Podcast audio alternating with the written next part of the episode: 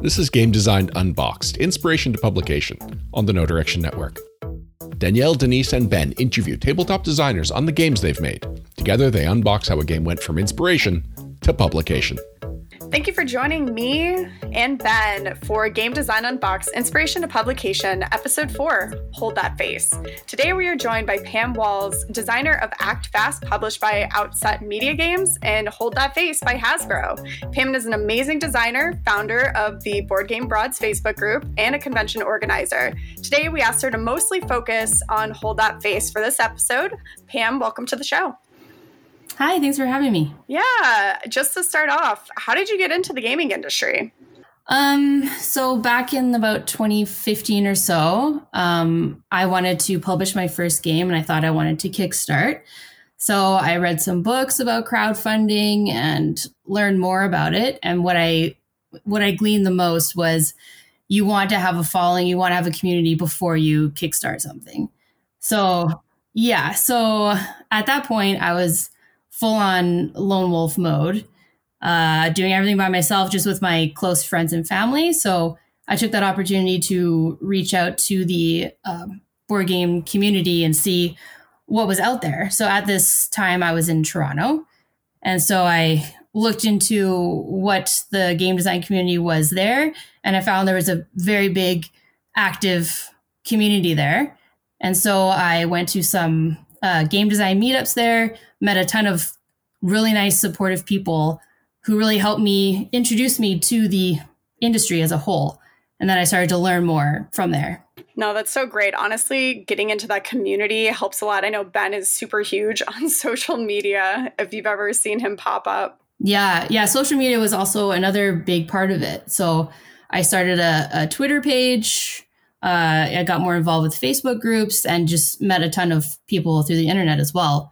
With that, there's a huge design community just on social media, for sure. What motivated you to start your own group? For Board Game Broads? Yeah, for Board Game Broads. Yeah, so um, around this time, uh, I also looked for communities that were specifically focused on supporting other women and gender nonconforming folks who design games. Um, I just assumed that there were a bunch of forums like that that already existed. I didn't really find any active ones. Um, I found some threads on BoardGameGeek and stuff like that, but I really wanted a, a forum and a community where I could find that support for that specific group, because I did see pretty quickly that in the design community, it is very heavily cis men, cis yes. white men. So I, I when I looked for that, I didn't really find it. So I tend to just do things myself then. So I just created a, a group called uh, Board Game Broads. It's a Facebook group. It's exclusively for women and gender nonconforming designers. And so that was in twenty fifteen or sixteen. So it's been around for a few years now. Yeah, so I, just, I didn't have that sort of support system I was looking for. So I just created it myself. Oh, I thought that was awesome, because I know that's kind of how I met you. was yeah, exactly. Yeah, it's created a bunch of great connections like, like this. Uh, and I've made a lot of great friends through it. We support each other. It's it's a really great community. So if anyone listening wants to check that out, uh, you can join that group on Facebook. Um, yeah, no, that's that's great. But I guess we're here to talk about Hold That Face. This is an older design. So just to tell the audience who may or may not have played it, how do you play the game to begin with? Yeah, so Hold That Face is a party game. Um, it's all about facial expressions. So there's two teams. Uh, there's four decks of cards based on emotions. So there's sad, mad, happy, and scared.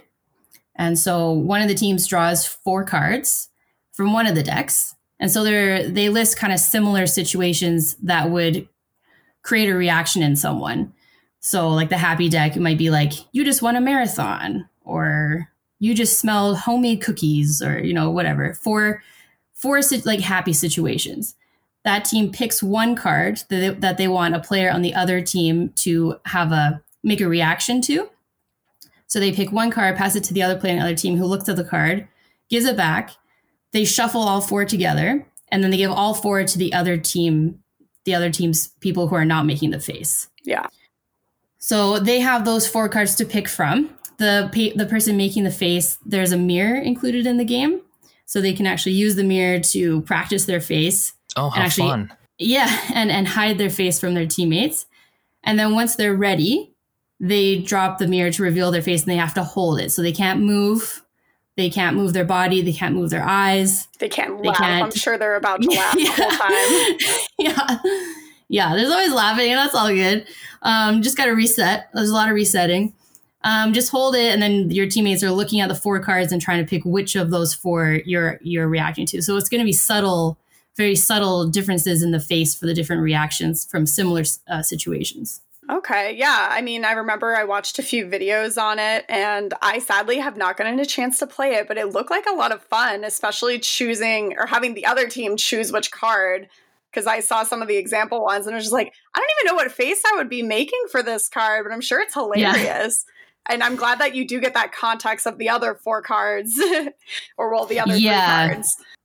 Yeah, it'd be tough if you just tried to guess what they were doing without that sort of context. But yeah, it's it's really fun. And mostly people just pick the the card that they want people to make the face for that they think is funniest. Oh, really? I feel like I go with whatever one's the hardest one to guess. Yeah, it depends if you... Yeah, exactly. If you want to go more strategy, then yeah, the more difficult one would be good. But people usually go for the funny ones. But there's a lot of funny ones, so it's good. Oh, I love that. Yeah, it's just super... evocative and and social. That that's so so awesome, Pam. Could you maybe enlighten us on what the playtesting or development process was like for this game? Like, uh, yeah. It sounds relatively simple, but was it when you were actually you know working on the game, or did it take a really long time to get it to the point that it released as?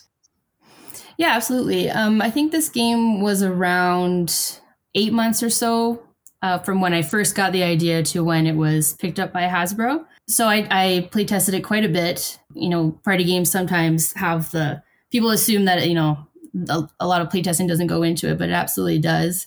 I brought this to a bunch of conventions. I brought this to uh, game design meetups, um, tested as much as possible. And I actually read some books on uh, expressing emotion through your face.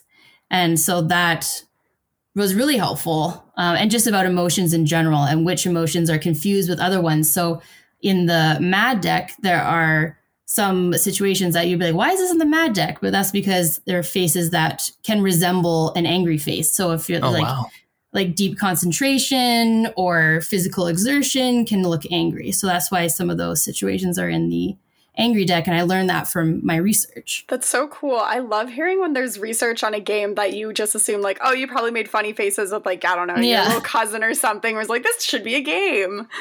yeah, I, I refined the deck a lot uh, to make sure that the, the situations were similar, but not so similar that it was impossible to tell the difference. So um, I did a lot of work on, on making sure that the deck was tight um, and just learning about facial expressions in general and emotions.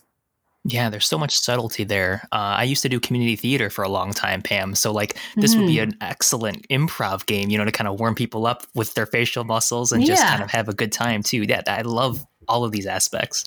Yeah, like having just like awareness of uh, of what your face looks like, because with the mirror too, you might think you have the perfect face, but once oh. you look at the mirror, you're like, oh, yeah. that's what I look like when I'm when my, I feel my face doing those things. Um, but yeah, so what uh, what inspired me was um, I was just walking through this mall in Toronto on my way to a friend's house to actually play test some other games of mine, and I was just walking through the mall, and it was a Friday night, and I was just looking at people's faces as they're rushing by, and just it kind of inspired me. I was just playing a game with myself thinking like, oh, where are they going tonight? What are they doing tonight? Just by looking at their face. Did they look stressed? Did they look excited? Did they look happy? Did they look relaxed?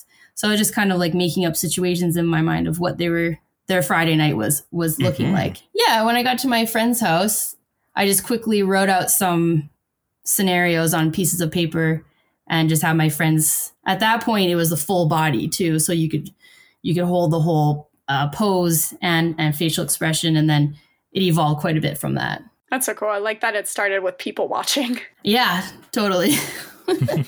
Not at all creepy. So how did you end up connecting with Hasbro? Like, how did you go from people watching yeah. to Hasbro?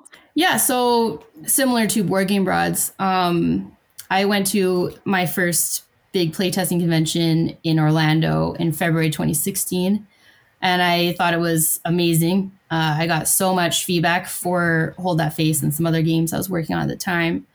Um, so when I came back to Toronto, uh, I assumed that there were also conventions similar to that, since it was such a big design community. And, and there were some, but not uh, on that level. And so similar to Board Game Broads, I uh, created one myself. So I started a playtesting convention called ProtoTO, and that had its first event in the fall or summer of twenty sixteen.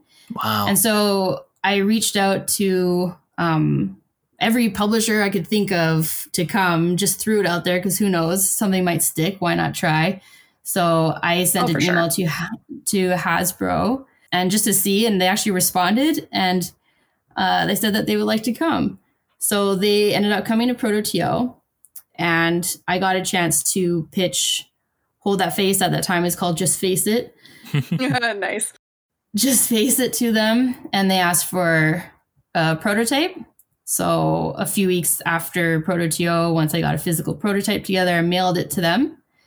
Uh, and then a few weeks or months later, they responded saying that they wanted to license it.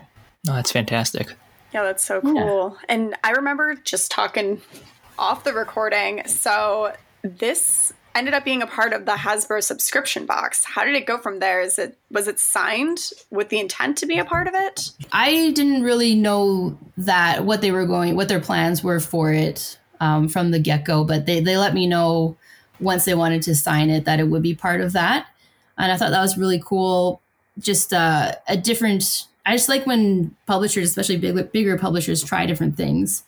And so it seemed like this was an opportunity for Hasbro to try out a few different ideas that maybe they otherwise wouldn't be able to publish, try a few like more innovative, different kind of things from smaller designers. So yeah, so uh, my game was part of a subscription box with a few other party games. And then it was also available online separately on its own. That's so cool. I don't remember, how long did the subscription box end up going for? Because I know Board Game yeah. Bento went like two or three years with their subscription box, and I feel like Hasbro is what, a year, two years? Yeah, it was it was very brief. Uh, I think a year. I think about a year. Yeah, it didn't didn't last too long, but it was a cool thing that they tried, and then it was sold on its own separately after that. So yeah, it very worked cool. out. Did your initial prototype have a mirror involved with it? The very, very, I mean, at the very beginning, it didn't, that that came from a playtest from that convention I mentioned in, in Orlando. Uh, Megan Fossey, a playtester, was was playing it. And I think she just picked up something reflective because she's like, I just need to see what I look like. And she picked that up and hold it, held it in front of her face. I was like, oh, light bulb. Because like you could, I was just like, oh, now you can have a reveal. So that, that came from playtesting. Oh, that's awesome. I love that. Yeah. Super fun. Super fun, Pam. And what's great, too, is like consistently you're talking about, you know, something that you uh, that you wanted and then it wasn't there and then you started it. So you have the Board Game Broads and then you have ProtoTO. Like us here in the States, we've heard of ProtoTO. So I think that's just cool. Super neat. And, you know, tying it back a little bit with that social media presence and things like um, how widespread everything can be now in this digital age. It's super, super great. Yeah, that's great to hear um, that you've heard of ProtoTO. That's awesome. Yeah, I, I since I've I've since moved from Toronto, uh, I'm in Vancouver now. Um, so I had to sadly let that go, but I pass it on to a great uh, friend and awesome gamer, Carol Tan, who's now taking over ProtoTO. But then COVID decided to oh, mess everything up. It's but true. I'm sure, yeah, I'm sure it'll continue on after that, but. Yeah, it was a great way to connect with other designers, and I'm sure I'll connect with the uh, community in Vancouver. Definitely. I was thinking, too, that maybe you might have a favorite and least favorite moment in this whole journey, bringing a Hold That Face kind of to life. Would you be able to share with us like one or two uh, highs and lows uh, with us? Sure. Well, the high would be when Hasbro said that they wanted to license the game. Mm-hmm, yeah. I remember I was at my uh, office job and they wanted Hasbro wanted to Skype with me. And so I had to book the boardroom at my work and and try to make sure no one was there, and had my laptop and had like this meeting. I can say this now because I don't work there anymore. Um, but... Uh, had my meeting with Hasbro there, and um, they let me know that. I just remember just after the call, just walking around the boardroom, just trying to stay calm. That was that was really a, a great moment for me. Oh my God, um, I would have been freaking out. yeah, yeah, yeah. Because I just, the whole time I was just expecting them to be like, oh, we decided to pass. But j- the fact that, that they said yes was really cool, especially because this was my first game that I ever pitched to a publisher. Oh, awesome. And I know that's the definite exception, not the rule. Uh, mm-hmm. So, um, yeah, that was really cool. Yeah, so I guess I would say the sort of, you know, n- not greatest point was just that I was hoping and kind of assumed that um, I would see the game physically on a on a shelf in stores, mm-hmm. um, but it was just online. And just seeing it online was amazing as well. Uh, but yeah, it would have been cool to see it physically on the shelf, but I got to experience that for the first time yesterday with my new game. Hey, so all right. It all worked out. Oh, awesome. So which game are we talking about? Are we talking about Act Fast? Yeah, yeah. So I have a new party game that's out on the shelves in stores called Act Fast. And so uh, I my publisher let me know yesterday that it's in a store called London Drugs here in Canada. So yesterday I went to the store and I saw it up on the shelf for the first time. So that was that was a great moment. Worth the wait. Oh, that's so cool. Is that like a Walgreens or a C V S in relation to yes. the state? Okay. I kind of assumed, but I wanted to double check. Yeah, it's a weird name, um, but it's only Western Canada. But in the U S, it's available in, uh, at Calendar Club. Apparently. Oh, that's so, so awesome. Yeah. Yeah, definitely that was a really cool in. moment. Yeah, look for it. Do you want to just mm-hmm. explain what that game's about, too, while we have you? Sure. So uh, it's another party game. And this game, there's uh, one guesser, and everyone else is acting out different things at the same time. Um, and so they're very easy things. So all at the same time, everyone turns over their sand timers and, and pick up a card to see what they're going to be acting out. So you might have four people acting four different things out at the same time. Uh, and you have to quickly guess what people are doing before their sand timer runs out. So oh once boy. you guess one person's thing, maybe it's apple, something like that, circle, very simple things. If you guess that person's word correctly, they flip their timer and they draw a new card. Well, actually, they get a new timer, so they get a fresh timer, and they and they get a new card. So then they now they're acting something else out. So now you want to go see what other people are doing because their time is running out.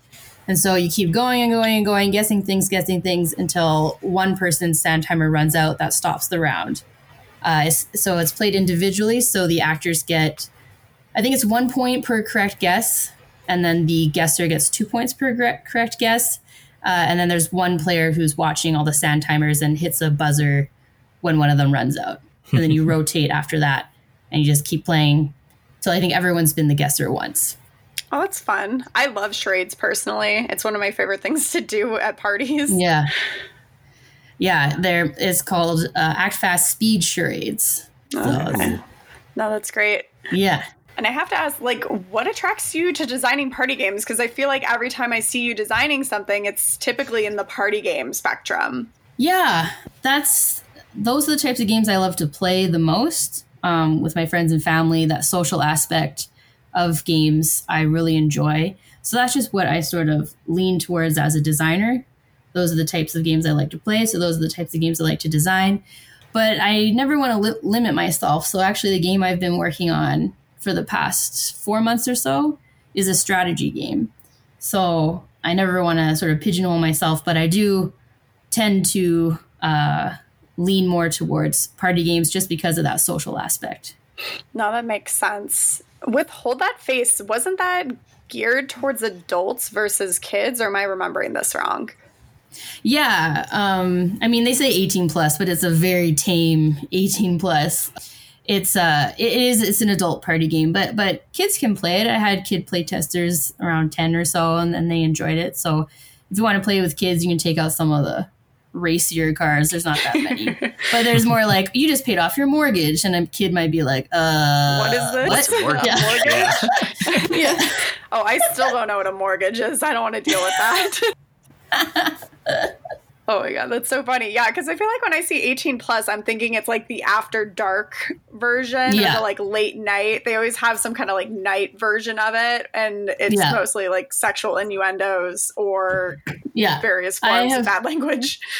I have one card that had the word sex on it, so maybe that's what did it. But it was uh, you're watching a movie with your parents and there's an unexpected sex scene. Oh my God. That's the face I need to see. Yeah. Perfect for kids. Yeah. The horror or the intrigue. Just we pure don't know. Horror. Yeah. Oh my God. That just reminds me of when my parents and I were watching Titanic and they made me like close my eyes when I was oh. a kid. Oh God. Yeah. We've all had that moment. So. Oh, this is so funny. How did you feel when you saw the box? Because I really like personally how they kind of popped it out and you see a little face. Did you have any input on how the final product was going to look? No, just they they had uh, uh, they had they did that all in house. They had a vision, and so I saw it when it was done. And I really really liked how they had the the mirror popping, like showing through uh, the middle part. Um, and so the packaging is awesome. So they sent me my copies and I actually did an unboxing video, um, when I saw it for the first time and got to hold it in my hands the first time. And I'm going to be doing that for Act Fast next week or so. Awesome. Um, yeah. What a moment. Yeah. Yeah. It was, it was, so yeah, it was, it was a very, very cool thing to actually see the, see, Hold That Face and hold it. And just, I had, you know, my original prototype next to me as well for comparison. And it was just cool to see how, yeah, like your whole show is about going from the inspiration to an actual physical game. It was really cool. So as far as offering a piece of advice to other designers, what would you kind of put out there in the world for anybody who wanted to talk to you? Yeah. Um, for me, I've learned the most probably from playing as many games as possible. I there are just so many games out there, so I don't tend to play too many games twice unless I really like them, just because I want to see all the different possibilities, all the different cool things people are doing, innovative ways to play games, innovative ways to use material. Um, so I would definitely say go outside of the typical genre that you might play. Play party games, family games, strategy games, any game that you can get your hands on, old games, new games, to really broaden your knowledge and your skill set. Um, also, also very importantly is to get involved in the design community, whether it's online or in person. Um, meet with other designers, have other designers play test your games. Don't just have your family and friends. I know it's really hard right now with COVID, but having designers play test your games, it gives you a whole nother perspective because they have a lot of experience and they'll give you honest feedback, which hopefully your family and friends will do as well, but might not be as blunt. I was going to say, yeah, family tends to tell you, this is great, this is amazing, it's the best thing I've ever seen you do. And your friends yeah. are normally in that range, or they give you some like sass. Yeah. I agree. Yes, I, I, I definitely think it's great to test with as many people as possible. And your friends and family are great because you're around them all the time anyway. And hopefully they, they, you know, mine give really great feedback. Um, but it is good to have a broad range, especially other designers, but not just designers. So a really broad range of play testers and a broad range of types of games that you play would be my probably two biggest pieces of advice. Sweet. That's fantastic, Pam. Now, if it's all right for me to ask, uh, looking ahead to the future a little bit for, for, Pam Walls as a designer, are there any kinds of um, things that you'd like to accomplish, I guess, for yourself? Uh, whether it's uh, another kind of party game with a different um, sense, like so far you have the the mm-hmm. site with with uh, all that with Hold That Face, and then now you have kind of Act Fast, going to be just a lot of kinetics. So I'm not sure. Yeah. Were you thinking about yeah, kind of going into other, uh, maybe not smells or tastes, but but uh, sound maybe? Yeah, like what, what yeah. are you looking forward to? That's funny. I had a game idea a couple of years ago with that was just based on sound. And it didn't quite work out, but that's something that's rattling around the back of my brain. I have a few, quite a few, that just kind of hang out back there waiting to be called. Um, but I I specifically would like to have a game like A, a range of games. Okay. Um, you know, maybe not not just party games. I'd love to have a strategy game published, different types of games, and I, it would be awesome to have a game published that a lot of people would hear about and actually mm-hmm. play, um, and have like you know a bit a bit of a hit. That would be that would be that. I mean, that's the dream, isn't it? You know, so um, to have a, a well known, well received game is always the goal, and to try to publish as many more, like as many as possible. I would mm-hmm. love to have multiple games coming out per year. That would be, oh, yeah. that's, that's the goal for me. Like if I can be doing this full time, making money off this full time, I know it's very, very difficult. Um, but that's, that is my ultimate goal. I hear ya. Oh yeah. Oh yeah. I think we're all in the same boat. That would be amazing. Yeah, yeah, exactly. That's great. I mean, as far as the steps to get there, you've created like Facebook groups, you've created conventions basically, or well, ProtoTO, it's like a mini convention. What mm-hmm. are you going to do to get there? I'm just curious because, I mean, you're very aspiring, yeah. honestly. Thank you. I appreciate that. Um, and I think it's awesome all the things that you do as well with your playtesting group and, and all your different projects. Um, I will say, though, ironically, that it's been dialing those things back that has helped me focus on my design more, actually. Mm.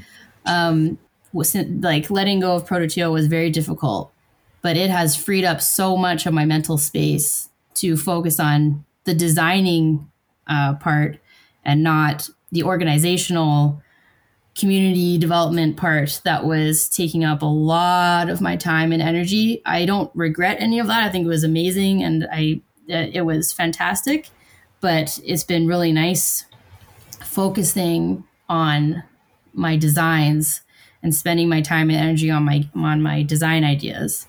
Sure. So yeah, so what I need to do moving forward is do less actually. So focus primarily on design and pitching and a little bit less on other other projects. Yeah, I can kind, kind of see of, that. Mm-hmm, a less yeah. shallow uh, and more deep kind of approach there. Absolutely. Yeah, because also I was um, hosting Board Game Broadcast. That's um, a monthly live stream that we do. And I was hosting that. So I was, you know, inviting guests and then doing the prep work and interviewing them and then uploading the video, sharing the video, all that stuff, which I really enjoyed, mm-hmm. but it definitely took time and energy. Um, yeah. So now Board Game Broadcast is still happening, but I still invite different guests, but they have ownership over the show. They do the full live stream themselves. Uh, and then I uploaded it to YouTube. So it's a lot less. So it allows me to really focus on what I ultimately want to do, my priority, which is game design. I think that's great that you created such a good base, though, where people can take it over. It didn't just fall and yeah. crumble once you left each of these different things. Yeah, yeah. Like there are a lot of great people that were working or a part of it already that could kind of take over. Great. Well, if you have anything else, is there anything you want to talk about that's coming up in the future or anywhere people can find you? Otherwise, we're going to close it out. Yeah, well, thanks so much for having me. I really appreciate it. I I love talking about playtesting and every all the behind the scenes of what happens when like leading up to the final product. Um, you can find me uh, on Twitter at Party Hack Games. Uh, my website, party hack games dot c a. Uh Facebook, also Party Hack Games. I think that's the common thread there. um, yeah, feel free to reach out if you have any questions or want to connect.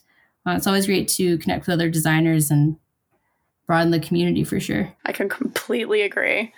Well, thank you for joining us. We really do appreciate it. We love getting the insight from all designers of different backgrounds, especially one that decided to keep creating and creating not only games, but just a community. Yeah, thanks. Thanks for having me. I'm glad we, we met through that community. So it was pretty cool to make all these different connections. For sure.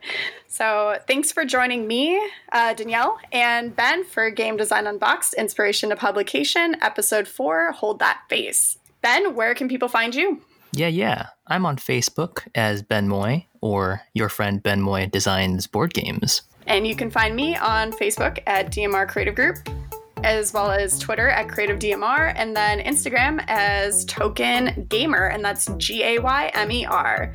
Have a great time, and we'll see everybody in two weeks. Thanks again, Pam. Thank you. Bye. This has been another episode of Game Design Unboxed, Inspiration to Publication. If you'd like to hear more great gaming podcasts, check out no direction podcast dot com. Join us next time.